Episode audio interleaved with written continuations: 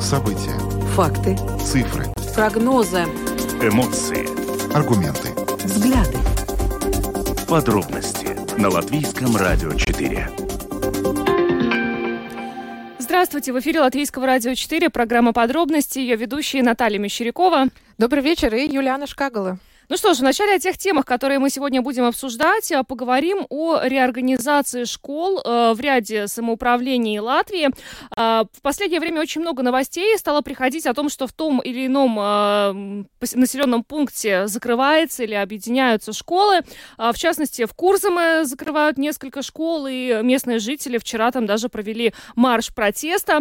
Не исключение и Латгала, и сегодня наш коллега Сергей Кузнецов более подробно расскажет, какая судьба у э, местных э, школ э, в Латгальском регионе. Еще одну неприятную тему затронем в сегодняшнем эфире. Будем говорить о теме вечной, о ямах на дорогах. И, конечно, с наступлением оттепели она стала еще более актуальной. Очень многие рижские водители жалуются на то, что ям очень много, под лужами их не видно, и вот водители действительно страдают. И страдают их машины, шины, колеса. В общем, есть определенные участки улиц, которые наиболее подвержены вот такому воздействию, на которых больше всего ям. И сегодня о ситуации на дорогах, о том, что происходит с асфальтом, почему он тает вместе со снегом, мы будем говорить с экспертом. А потом поговорим о воришках. Э, на днях э, торговая сеть Депо заявила, что растет число мелких краж, и, как э, сообщают представители этой торговой сети, по их мнению, это связано с тем, что еще в 2020 году вступили в силу поправки к уголовному закону, которые предусматривают, что за малозначительное преступление подозреваемый освобождается от уголовной ответственности. По мнению представителей торговой сети, это как раз приводит к тому, что люди просто чувствуют себя безнаказанными и воруют в магазинах. Сегодня мы обратились в Ассоциацию торговцев для того, чтобы понять, а, каковы масштабы этой проблемы. И в завершении эфира будем отмечать юбилей. В январе происход... такая дата наступает, 10 лет, как Латвия живет с валютой евро. И сегодня прошла одноименная конференция международная, организованная Еврокомиссией и Латвийским банком. И вот на ней также говорилось о преимуществах евро в Латвии, о расширении еврозоны. Мы будем э, говорить об этой теме. Также хотели бы узнать ваше мнение о введении евро, о том, как вот мы 10 лет живем с этой валютой. Если у вас есть комментарии, э, пишите их нам сегодня в WhatsApp 28040424. Э, можете уже прямо сейчас начинать, будем зачитывать. Да и вообще по остальным темам, которые мы сегодня тоже обсуждаем, автоводители, не, не, не пришлось ли вам распрощаться со своими покрышками, тоже пишите, пожалуйста. Видеотрансляцию программы смотрите на странице LR4LV, на платформе РусЛСМ ЛВ, в Фейсбуке, на странице Латвийского радио 4, на странице платформы РусЛСМ, а также на YouTube-канале Латвийского радио 4. Ну а теперь обо всем по порядку. Самые важные темы дня. Подробности – О реорганизации школ будем говорить прямо сейчас. Тема очень эм, болезненная для многих самоуправлений, которым придется закрывать маленькие школы. Всему виной новая модель финансирования оплаты педагогов. Она предусматривает госфинансирование для тех школ, которые отвечают определенным критериям размера класса, величины. То есть э, уже будет, э, не будет такой схемы, как деньги следуют за учеником. Э, модель меняется, вступает в силу новая новая модель, называется программа в школе. И вот э, ну, самоуправлением теперь предстоит э, э, решать, закрывать ли школы или оплачивать труд педагогов из своего кармана, потому что только частично вот, Министерство образования готово будет покрывать расходы на труд педагогов, если речь идет ну, о тех школах, которые не попадают под определенные критерии.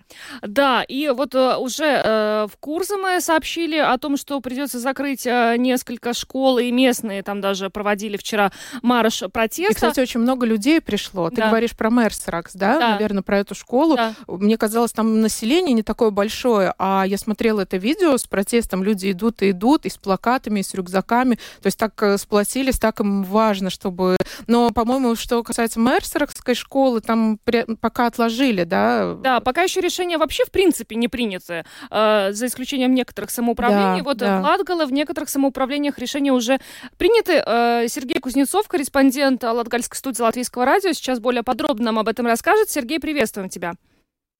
Да, Юлиана, Наталья, добрый вечер. Сергей, ну, э, мы слышали волну э, негодования от родителей из Курзама и знаем, что также придется из-за э, маленького числа учеников реорганизовать некоторые школы и в Латгальском регионе. Что известно э, к этой минуте? Ну, да, целый ряд школ, если так по краям Латгалии взять, и городам тоже, вероятнее всего, закроют. А, если брать крупные города, то вчера вот в Резекне приняли решение о закрытии средней школы номер 4, а, но там, в отличие от основного обоснования в том, что не хватает учеников, э, закрытие этой школы подразумевалось, оно входило в один из пунктов плана вот, стабилиз... финансовой стабилизации в городе Резекне. То есть у Резекненца там немножко другие проблемы. И вот под этот пункт попадает закрытие этой школы. А, там более 300 учеников, но один момент, э, на который обращают внимание, там больше половины, если там даже еще не выше этот процент, там э, дети учатся заочно, удаленно. То есть, как бы по факту они физически не присутствуют, не присутствуют в здании и ну, как бы так вроде как об, обрезают э, вот эти расходы в городе, и там экономия там, ну, точно больше 400 евро э, в год позволяет, ну, только на содержание э, школы. Здесь один момент. А, в Даугавпилсе неясная ситуация по двум школам.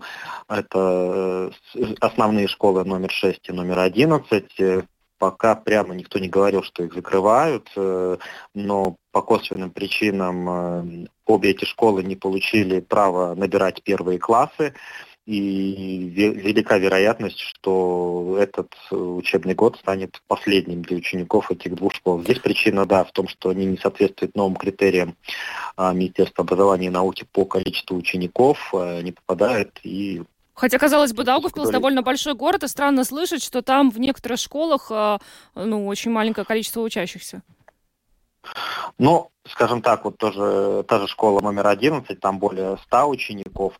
По меркам каких-то сельских школ это, ну, в принципе, такое среднее приличное количество учеников, э, если так, исходя из тех чисел, что я слышал, э, разговаривая с директорами именно различных волосных школ, для Даугавпилса, наверное, уже мало, это небольшое количество, поэтому и тут, но тут опять же идет все в руководстве самоуправления сообщают о том, что это ну, такие правила Министерства образования, что должен быть определенное количество учеников там в каждом потоке, не общее количество учеников в школе, а там сколько-то в среднем, э, в средней школе, ну ладно, этих школ это не касается, но условно там с четвертого, с первого по четвертый класс и там да, так далее. То есть это поточность, то есть определенный лимит учеников должен быть. Но в Даугавпилсе хотя бы ну... наверняка есть ситуация, что вот, ну, если закроют одну из тех школ, о которых ты говоришь, да, ну, поблизости есть другая. Это вот э, проблема сельской местности, где, в принципе, одна школа и следующая там через 30 километров. Э, ну, здесь, здесь, наверное, да, не, не та ситуация, чтобы, ну, сильно переживать. Хотя, конечно, я подозреваю, что жители э, реагируют не очень, да? Как, какая реакция? Ну да, давайте прямо скажем, если отбросить эмоции, а, то есть э, то иррационально подумать, то для города, да, это не критично. Это не так будет заметно, закрытие двух школ, так как действительно учебных заведений хватает, и основных, и средних, а, чтобы ну, отдать ребенка, и об этом тоже заявили, что дети не получится, чтобы так, чтобы они ну, не смогли где-то продолжать образование. Место найдется а, в нужном классе, в нужном потоке. Понятно, можно понять родителей, что у них определенная выработалась своя логистика, свой маршрут и график весь работы. То есть это надо перестраиваться. То есть, ну, тут так, если по-человечески отдельно, как говорится, взять судьбу отдельно взять человека, то да. И опять же ребенку надо как-то приспосабливаться к новому классу, к новым людям, там, в зависимости от возраста, от возраста где-то это сложнее, не так просто, как кажется. То есть вот в таком эмоциональном аспекте, конечно, многие возмущают, возмущаются, но возмущение это в основном там в соцсетях, то есть э, тем, что вот закрывают школы э, такое недовольство. Марши, как в Курзаме, в Латгале да, не устраивают, да, да? да? Даже близко ничего нет, никто ничего не собирает, такого нет. А, ну вот, к примеру, э, Красловский край, где планируют э, закрыть сразу четыре школы, а, вот это незавидная судьба польской школы, это, за которую боролись еще в прошлом году, но, видимо, так и не нашли какого-то долгосрочного решения, что, ну, извините, опять же, за цинизм, эту агонию продлили ну, на один год, и вот опять стал вопрос ее закрытия. Ладно, она находится в городе, а потом речь идет еще сразу о трех школах, которые находятся ну, в властях края. Это маленькие школы, и здесь действительно стоит задуматься о том, э, какую политику уже ведет государство, потому что, да, мы их закроют с высокой долей, опять же, вероятности, а, ладно, детей будут возить в школу, то есть, но, к примеру, на примере Красловского края, сейчас боюсь ошибиться, но получается, что сейчас образование можно получить только в самом городе Краслово. Да, детей будут возить, э, там как-то маршруты все эти наладятся, родители приспособятся, но надо понимать, что закрытие школ провоцирует и другие моменты, это депопуляция, отъезд жителей, которые и так эти процессы идут, а закрытие школ только их ну, усугубят и усилят. Эм, то есть понятно, люди будут думать о своем будущем, с чем связывать, с какими местами, и понятно, каждый думает о своем ребенке, о каком-то более лучшем будущем, и уже будет смотреть, ну, давайте так, если оптимистично, в лучшем случае на какие-то крупные города Латвии, если не сразу куда-то уехать. Э, это такой момент. То есть надо здесь сразу несколько моментов, как вот я уже хочу обратить внимание, отделять вот эту эмоцию и какой-то прагматизм. С одной стороны, и, и опять же местность. То есть для крупных городов, как э, ну, в Латгалии, Даугавпилс и Резекне, это одна история, а для небольших властей это совершенно другая история. То есть и уже притчей в языцах стало пример, то есть финских небольших школ, где там рассказывают о том, как даже небольшое количество учеников все же государство находит какие-то средства, поддерживает. Это опять же вопрос э, не то что престижа государства, а безопасности, его развития и укрепления государственности. Э, многие э, из тех директоров, с кем я говорил, именно даже приграничной школы, рассказывали, что схожую политику, чтобы уже далеко не забегать не то что в Финляндии, а вот близкая к нам Эстония, на которую Латвия мы часто обращаем внимание, как такой, смотрим на ее опыт, как они действуют.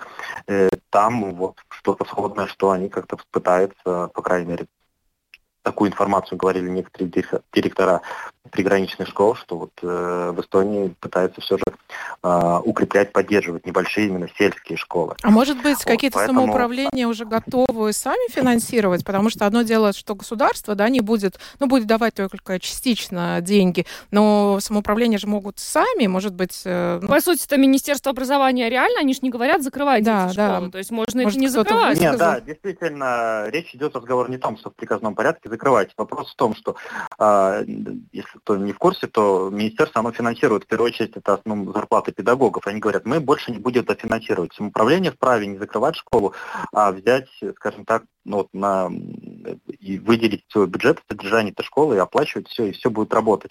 А, но, к примеру, под Аугустовс озвучивали там это 2-3 миллиона в год.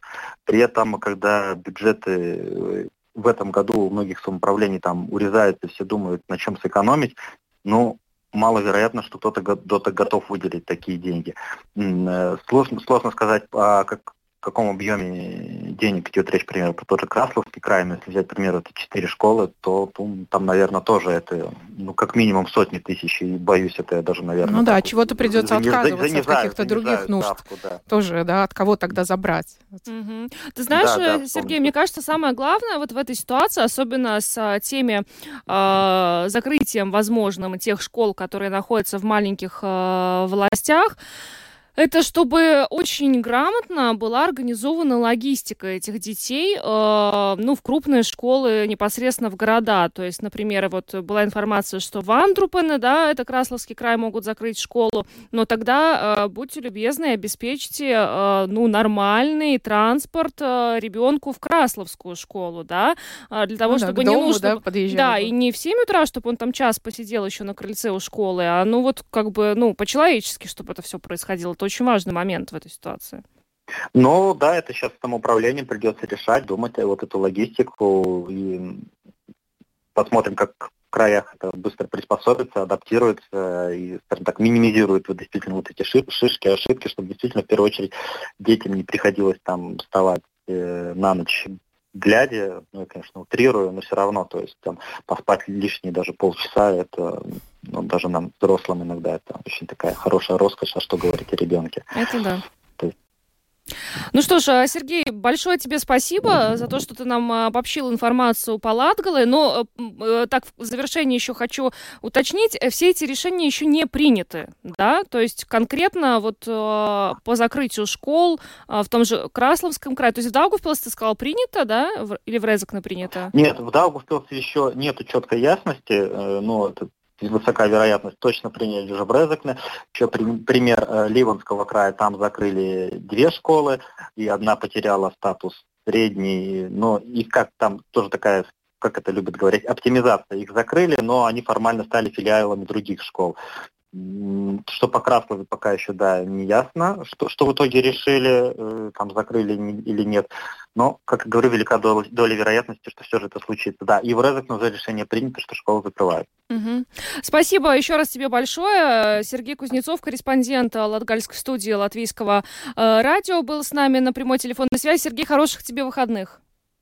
Да, вам также. Да, Всего пока, хорошего. спасибо. Спасибо. Ну, э, кстати, э, стоит отметить, что вчера на эту тему в программе «Шодьенес Яутаймс» на ЛТВ высказалась и спикер Сейма Дайга Мериня, да, по поводу той реформы, которую продвигает э, Министерство образования. Она, в частности, сказала, что пока, ну, вот если говорить о партии Союза зеленых христиан, пока не гарантирована их поддержка uh-huh. этой реформе, да, они тоже, напомню, один из партнеров в коалиции, все-таки ну, нужно подумать о том, что, ну, как сделать так, чтобы и не опустошить э, деревни в нашей да, стране. Да, да? Ну, депопуляция, да, тот mm-hmm. самый риск, который грозит. Но, с другой стороны, есть школы, вот тоже, да, я смотрела, где 12 учеников или один ученик в первом классе, и вот тоже жители протестуют, что закрыли школу. Но да, ну, если рационально, да. да, посмотреть, ну, как-то правда. Ну, один, человек, один ученик в классе, а учитель получают зарплату. Да. И, ну да, это все не всегда экономически целесообразно содержать. Но всегда есть два мнения. Вот тоже кто-то говорит, что нет, даже самый маленький, вот как и Сергей говорил, что это и престиж, это и развитие вот каких-то сел, э, приток новых жителей, а другие говорят, нет, конечно, нужна оптимизация. Вот это та та тема, где вот всегда, мне кажется, столкнутся два мнения. Мне кажется, здесь еще нужно смотреть на конкретный, населен... на конкретный населенный пункт, да, то есть если э, населенный пункт, он развивается, там есть рабочие места, и э, в таком случае это один вот момент, а если там, в принципе, вообще ничего нету, кроме этой школы, ну, тогда тоже нужно смотреть. Ну, все, все и будет происходить, будем, конечно, еще долго мы следить, только 1 сентября, да, да по-моему, 1 сентября планируется, ну, новый учебный да. год э, принять вот эту новую модель. Так что до этого, я думаю, еще много будет э, чего рассказывать по этой теме. Идем дальше. Самые актуальные темы дня. Подробности ну что, поговорим о ямах на дорогах. Да. Очень много жалоб в последнее время. А, буквально вот в среду утром сообщалось, что в рижском а, микрорайоне Ветсмилгравис очень много машин осталось без покрышек, потому что они все въезжали по очереди в яму. Была которая... огромная лужа, ничего да. не было видно, да, темно. Э, а в луже вот те самые ямы, ямы, хотя даже люди, которые говорят, что они вроде знают эту дорогу, ездят, но так как лужа огромная, ты, конечно, конечно, уже не помнишь. Так бы объехали, э, как обычно это делают, но вот э, не в этот раз, и да, прям массово получилось поломки у машин. Э, ну, к сожалению, да, ямы на дорогах это всегда такая тема, но не можем ее обойти своим вниманием. Рижская дума призывает вообще водителей сообщать активно о ямах. Это касается Риги. Сейчас сообщается, что самая плохая ситуация на улице Бикернеку, на Яунсьемагатве, на улице Милгравья э, и на проспекте Вестера. Э, так что, если да, вы там попали в неприятную историю, обязательно звоните э, и сообщайте Рижской думе. С нами сейчас на прямой видеосвязи председатель правления Латвии с Любува, это Исандрис Берзинч. Добрый вечер. Добрый вечер. Господин Берзинч, ну вы, наверное, об асфальтовом покрытии вообще знаете все, поэтому мы у вас хотим сразу так спросить. А, вот эти ямы, которые образуются, когда начинается оттепель, это все-таки ну, нормальное явление или э, это возникает из-за того, что изначально было плохое качество дорожного покрытия? Изначально это, это нормальное явление, если мы берем в, в учет то что, то, что у нас большинство дорог не ремонтировались очень долгое время, особенно асфальтовое покрытие. Если мы видим, что на дорогах есть какие-то поперечные или, или, или параллельные, э, параллельные трещины на, на, на дороге, я вам скажу больше даже. Вот эти трещины, они порой бывают до полутора метров в глубину. И а самых, а самых, самых да, два главных врага для, для такой дороги, которая потрескалась, где верхний, верхний покров потрескался, это вода и погодные условия. И пока у нас будут потрескавшиеся дороги, каждый может стать экспертом, выйти на дорогу и посмотреть. Либо это дорога, проезжая часть, либо это тротуар. Если есть трещины на дороге, если они не закрыты, скажем, там эмульсия или чем-нибудь еще, а просто так стоят, просто вода туда входит, она замерзает, вы знаете, что при замерзании вода, вода расширяется, и она разрывает эту, эту, эту ну, поверхность. И а поскольку таких замерзаний и оттаиваний у нас в среднем где-то 10-12 раз за зиму, то вы сами можете, э, ну, так сказать, посчитать, сколько вреда это нанесет. Ну, то есть все-таки погодные условия очень сильно влияют, потому что в интернете в основном винят, ну, вот отсутствие ремонта дорог, плохое управление. Нет, нет, это, это, это, это я думаю, что, что в каждом из этих заявлений есть своя доля истины. Если собственник, а собственники у нас кто? Это в основном, в основном это государство и самоуправление. Ну, в принципе, в Риге все, все дороги, практически все дороги являются дорогами в собственности самоуправления.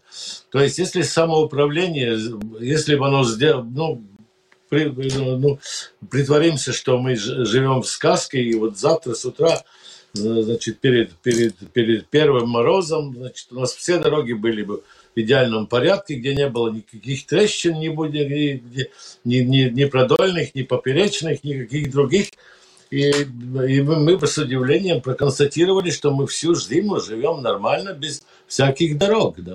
без всяких там ям.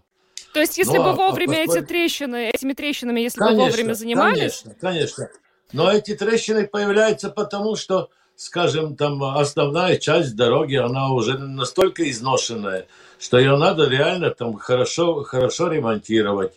Вместо таких хороших ремонтов мы получаем заказ – сделайте, пожалуйста, верхний слой немножко сфрезерируйте и поставьте новую тоненькую, тоненький слой э, асфальта, дабы, дабы дешевле, да, это, это, это обошлось бы, скажем, собственнику. Мы так делаем, но не, не надо удивляться, что через 2-3 года этот асфальт опять потрескался, причем потрескался в тех же самых местах, где это, трещины были – но и, вот люди поэтому и... и недовольны, говорят, что платят деньги, да, налог, а вот ВОЗ нет, ныне нет, там... Нет, нет, нет, но если, если внимательно посмотреть, то мы работаем, скажем, дорожные строители работают четко с теми проектами, программами, которые им заказчик дает. И порой заказчик действительно старается так списать все на дорожников, скажем, мы там, вот видите, они вот тогда мы ремонтировали, а, а скажем, там что-то там не сделано, не в порядке. Нет, это мы, мы работаем строго по заказам, и я должен сказать, что 98% всех выполненных работ дорожные строители предъявляют и сдают в эксплуатацию с первого, с первого раза. И лишь только там, там в 2-3% процентах Э, где-то какие-то какие погрешности, которые потом надо исполнять, поправлять. Да? А, господин Березин, скажите, пожалуйста, а что дешевле? Вот просто провести качественный э, ремонт, полноценный э, дорожного покрытия, не срезая верхний слой, как вы сказали, или вот по ямочке латать э, там периодически? Ну, эти ямочки, я думаю, что это, это, это достаточно, ну, достаточно бесполезный труд, потому что эти, эти, все, эти все заплатки, которые сегодня уставляются после следующего замерзания и оттаивания, они как старые пломбы из зубов будут выскакивать, и там опять будет яма. Да? Mm-hmm. То есть там ничего, это, это, это, это бестолково.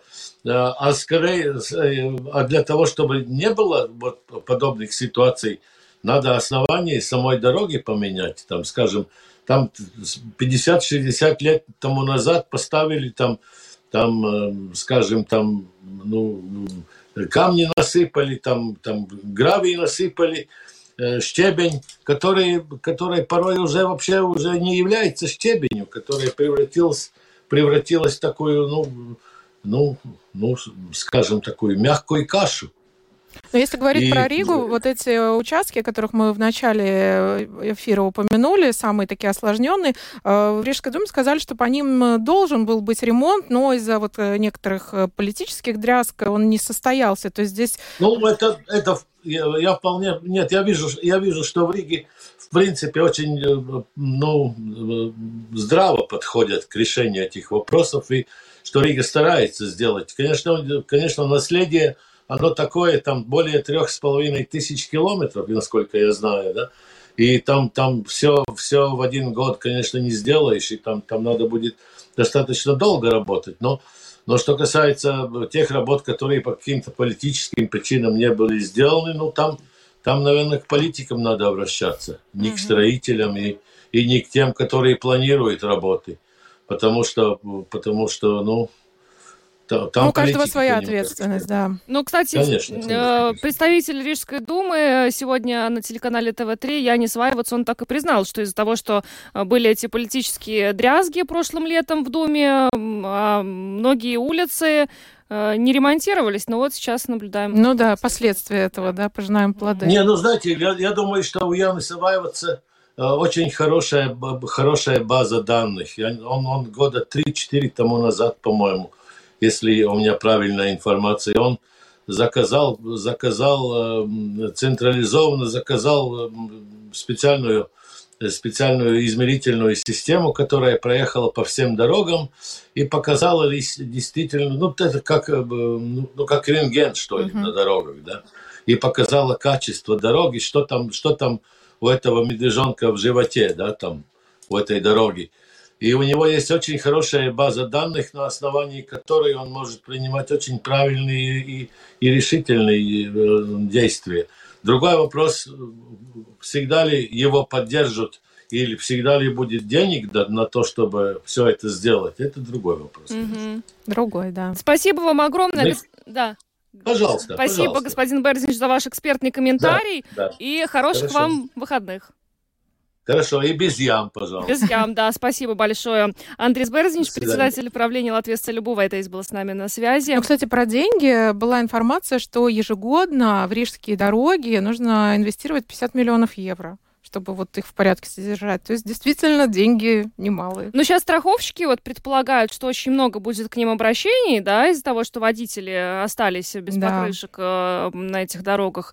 Я предполагаю, что не только в Риге это проблема, но мы видим здесь Ригу, да, снег-то везде растаял, и да, да. не везде хорошо. Латвия с Волстали тоже публиковали уже список самых таких э, неприятных для водителя угу. дорог, так что действительно это проблема да по всей Латвии. Иногда это выглядит просто как стиральная доска вот сейчас, когда снег растаял, страшно стало. Как это... Но видишь, э, как э, эксперт да, сказал Андрей Берзин, что как пломба вылетает. Да. поэтому, правда, снег сходит, и вот мы видим эти ямы. Ну, в общем, будьте внимательны на дорогах, э, чтобы не, не попасть в такую неприятную ситуацию.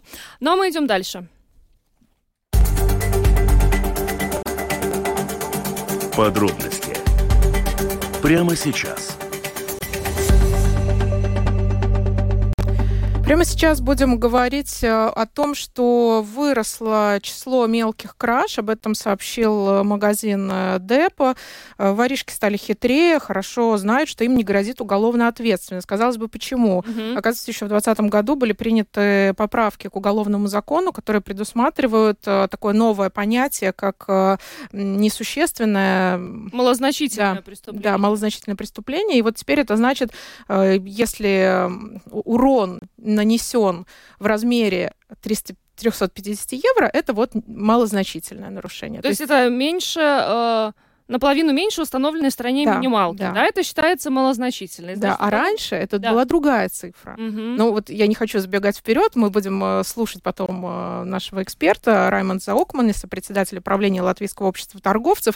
Он рассказал, что раньше была, ну вот этот лимит другой, и то была проблема. Ну вот а с таким лимитом, ну она тоже. Он подтверждает, да, что ситуация... Во всех магазинах, да, получается... Статистики еще точно нету, вот у него конкретно, но говорит, что это огромная проблема для, конечно, всех торговцев. И вот о том, как они пытаются с ней бороться, он рассказал нам сегодня. Не, ну, любое, любое э, послабление э, в сторону э, грабежей э, или там людей, которые любят что-то взять из магазина и не заплатить за это, это в ущерб э, самому магазину и розничной торговле. Дело такое, что они будут более настырные, более коварные, более такие наглые, а, чтобы э, забрать этот товар. И, наше, и это все идет на плечи э, продавщиц, наших продавщиц и следующих магазинов. И, в принципе, у нас пока это новое э, послабление, можно кавыча сказать, сделано. И у нас нет такой статистики, что резко выросла кражи в наших магазинах, но, в принципе, э, они были всегда. И они очень-очень э, сильно влияют на нашу э, работоспособность и, конечно, во-первых, во-первых, на ощущение продавщиц в магазине. Потому что если вор заходит, они, в принципе, эти, эти продавщицы видят этого человека и стараются наблюдать за ним, но, но потом, когда если берет какой-то товар и выходит через кассу, э, продавщица, они женщины все-таки, они в основном возрасте, и они боятся подходить к ним и требовать этот э, товар назад. И даже если они требуют товар назад, тогда очень часто эти люди, они уже находятся, наверное, под действием каких-то веществ или уже агрессивно э, настроены. И они говорят, что вот выйдешь, пойдешь домой после э, смены, я тебя подожду э, по каруле. У нас уже были случаи, когда даже если охранник выходит э, и бежит за за этими э, вором, или как выходит на улицу, это несколько подходит воров к нему, э, к этому охраннику, и были даже увечья, были драки и все такое. Так как эти все как в кавычках говорят, послабления, они идет только в ущерб нашему, э, нашей, нашему розничной, нашей розничной торговле. Правильно ли я понимаю, что сейчас подозреваемый освобождается от уголовной ответственности, если он э, причинил материальный ущерб, который не, ну, меньше 350 евро? Да, об, об этом идет речь. И просто это, я вижу, больше относится больше к полиции, чтобы э, полиция могла, наверное, э, как-то объяснить э, э, нашим э, розничным, торгов, торговцам, что почему они, например, не выезжают на место или, или позже приезжают, или отказывают, э, отказываются возбудить дело. Потому что раньше это, эта цифра была гораздо меньше, и то у нас Э, были э, проблемы с возбуждением этих дел, потому что они пишут, что э, незначительный ущерб, соответственно, нечего возбудить дела и исследовать это. И, конечно, они приезжают по нашим, приезжали по нашим звонкам, но они приезжают позже, и такое формальное. Эти дела длятся годами, например. И, в принципе, у нас есть такое ощущение, что Э, э, закон э, уже до этого защищал этих воров, потому что мы все должны доказывать. Взял ли он этот товар, где он его взял, где был продавец. И у нас, например, длится годами эти вещи. Сейчас даже у нас есть дело, которое длится больше, чем год, и были уже несколько судов за то, что этот человек украл у нас товар, плюс подрался с, э, с охранниками, плюс еще избил полицейского. И до сих пор этот человек не осужден. И это длится годами, так как э, эти все, как я говорю, эти изменения в законах э, в сторону облегчения или уменьшения ответственности или этих порогов, где наступает ответственность за, за эти злое, злое деяние, она только усугубляет эту ситуацию. И, и кажется, что мы даже как-то идем вглубь, то есть сгущаем больше эти, эти краски, чем, чем как будто их станет, чтобы было легче, легче стало, и чтобы э, поддерживали больше этих наших магазинов э, со стороны полиции, чтобы поддержки было больше. Но, тем не менее, поправки приняты, и вот вы говорите, что, да, полиция, ну, может быть, не всегда выезжает, потому что, в принципе, да, эти поправки были приняты с целью разгрузить правоохранительные органы, но как тогда сами магазины, сами торговцы вот в этой ситуации пытаются себе помочь? Возможно, какие-то усиленные контроли вводятся за покупками? Что делается?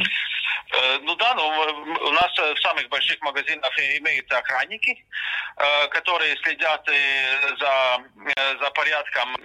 Воровство происходит не только со стороны людей, которые приходят извне. Воровство происходит и в магазинах со стороны продавцов, так как есть один контроль, есть, который контролирует через охрану, контролируются люди, которые, ну, покупатели, которые приходят, и второй, вторая часть есть контролировать самих работников, которые тоже, поскольку очень много э, людей приходит и уходит, э, продавцами не очень сильно хотят работать, и большой текучесть кадров, э, мы тоже усиливаем э, проверки э, наших, наших работников. И есть, э, да, есть проверки, то есть э, э проверки работников, такие сумки проверяются, и, и камеры смотрим. И есть э, охранник, который Э, следить за порядком в магазине. Mm-hmm. Эти принципы основные. Основные э, есть вещи, чем мы занимаемся. Поднятие этих э, как будто лимитов малозначимых преступлений не должно быть целью освободить полицейских от работы. Я считаю, что мы должны все идти в одну сторону, чтобы нам было в этой стране жить легче, э, приятнее и, и были быть в безопасности. То есть, да, э, если мы, например, в случае безопасности э, э, даем больше возможностей, э, например, в этом стороне э, кражи, э, этим э, ворам э, красть и нет, даже понимает, что что раньше могли красть там 60 евро, сейчас можно украсть 350 евро. Ничего об этом не будет. Да? Это один человек. А если заходит 5 человек, тогда это уже большое. И, в принципе, я думаю, что государство должно э, думать, как облегчить эту работу. Например, чтобы было нам здесь всем удобно что мы, э, что если, например, приходит э, вор, и вор знает, что, что если придет, его поймают, придет полиция, его там, не знаю, там будут производить эти все действия, например. Раймонд Зокманис, председатель правления Латвийского общества торговцев, рассказал о ситуации с мелкими кражами. Ну, как мы услышали, нет еще статистики, но проблема действительно большая. И вот как э, сами продавцы с ней справляются, ну и как э, мы услышали, что и самих продавцов тоже проверяют на предмет того, не, не они ли тоже воришками являются. Mm-hmm. К сожалению, ну, такова реальность, такое тоже есть. И я вот тебе за эфиром уже рассказывала, как я сама стала свидетелем да, того, как вор э, пришел в магазин, я стояла у кассы, э, мимо меня, за спиной, точнее, прошел мужчина, и продавщица тут же вскочила, его прижала к стене и вытащила бутылку из-под куртки. И это было все молниеносно, и я, конечно, не могла не спросить потом у нее, как она поняла, что вот mm-hmm. просто выходящий мужчина — это вор потенциальный, у которого есть что-то, что он украл. Она сказала, что это уже примелькавшийся. Постоянный клиент. Да, она говорит, у него всегда что-то есть. Но вот, на мое удивление, она не вызвала полицию. Она его, ну, как выгнала mm-hmm. грубо, и, все. Ну, то есть, получается, ну, в следующий раз, ну, может, другой магазин пойдет. К сожалению,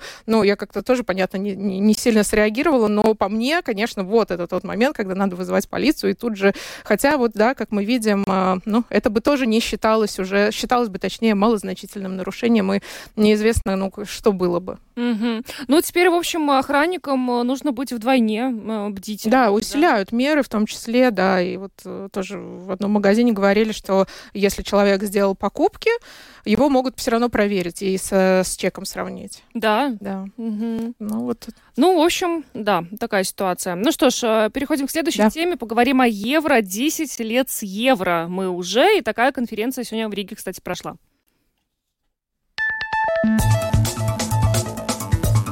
Латвийское радио 4. Подробности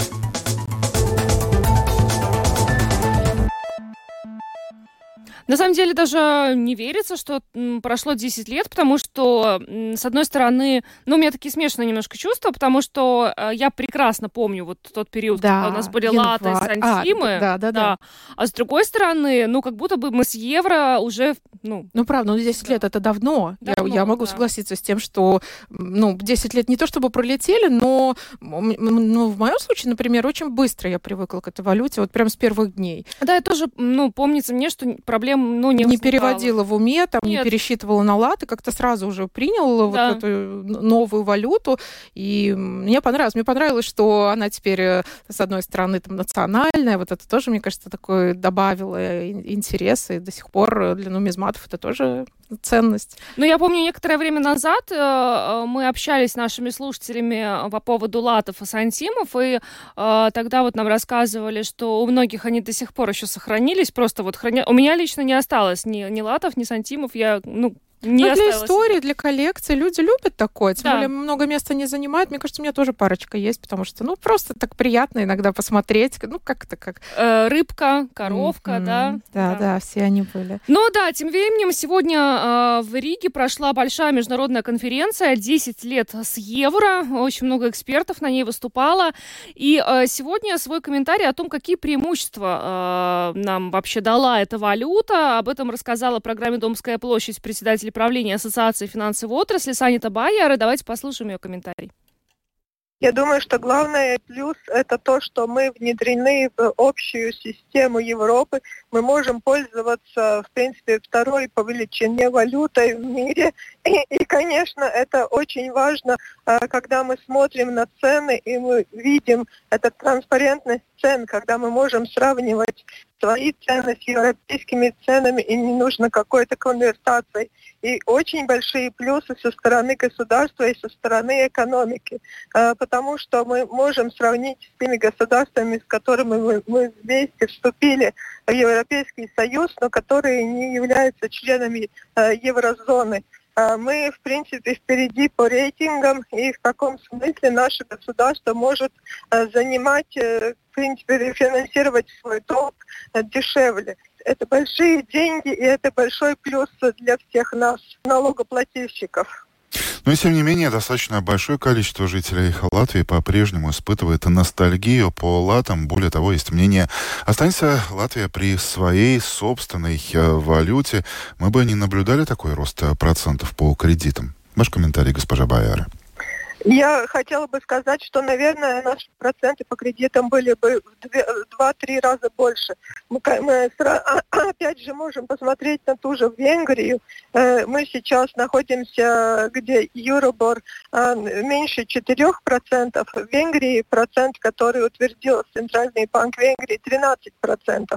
Мы помним, что Ригибор был более 10%. Так что я могу э, только спекулировать, но мой прогноз, что наши процентные ставки были бы намного больше, чем сейчас. Всего 13% жителей Латвии, это было ровно 10 лет назад, поддерживали отказ от Алата и переход на евро. Оставшиеся 87 э, э, либо сомневались, либо говорили, что ну нет, э, евро нам не нужен. И главный аргумент, который звучал тогда, наверняка вы тоже помните, даже не столько аргумент, сколько опасение, жизнь станет дороже. И в частности, скептики указывали на соседнюю Эстонию, которая первее нас оказалась в еврозоне. Вы уже провели очень хорошую и наглядную параллель с Венгрией, отвечая на мой каверзный вопрос о ставках процентных ставках по кредитах. Э, евро и инфляция. Какова здесь, э, и есть ли здесь закономерность и взаимосвязь? Мы жили более 10 лет, в принципе, в условиях очень низкой инфляции. Э, пару лет даже была дефляция. Так что, в принципе, евро нам не принесло как бы большой инфляции. Сейчас, э, когда изменилась геополитическая ситуация, два года назад, когда Россия, э, в принципе, начала войну в Украине и очень изменились энергоцены, тогда, конечно, началась инфляция во всей Европе, в том числе в еврозоне. Но, в принципе, такой корреляции, что после внедрения евро у нас подскочила инфляция, не было. Я сама работала во внедрении евро. Я была э, первым европроект-водителем в Латвии, начала работу в 2005 году, и мы очень строго смотрели, чтобы, в принципе, все цены были бы э, очень точно перенесены э, с латов на евро, чтобы там не было никакого, в принципе, как бы роста цен на конвертацию. Возвращаясь вот к этой цифре, которая была озвучена 10 лет назад, 13% жителей Латвии, которые всего лишь поддерживали отказ от лата, переход на евро, готовы ли вы, госпожа Байера, сегодня утром предположить, что сегодня жизнь с евробанкнотами в кошельке поддерживает абсолютное большинство э, людей в нашей стране, равно как и абсолютно подавляющее большинство предпринимателей? Я могу это расценивать таким образом, что люди просто увидели, что в принципе не реализовались те их опасения, которые они имели, потому что Латвийский банк, он сделал хорошую и плохую работу в то же время, потому что лат это не были только деньги, это было как бы символ нашей независимости. И латы все любили, потому что латы были красивыми, но мы видим, что Центральный банк, он продолжает как бы делать эти юбилейные монеты, которые все очень любят как подарки, коллекционировать эти монеты. И в принципе ничего, ничего страшного не случилось. Мы не потеряли свою независимость и более того, в принципе, в этой геополитической ситуации э, это даже плюс, что мы внедрены в Европу даже глубже, потому что мы сейчас много, намного больше понимаем, насколько это важно быть страной Евросоюза, быть страной еврозоны и быть страной НАТО.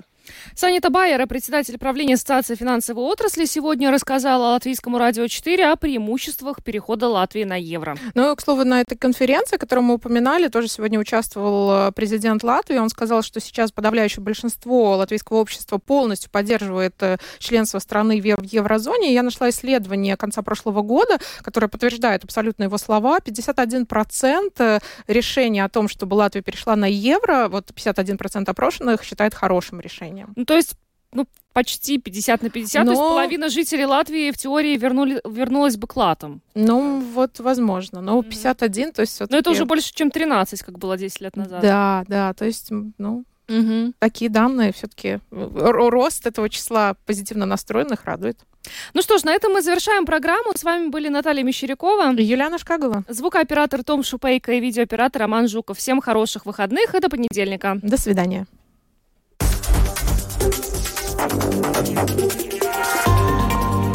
Латвийское радио 4.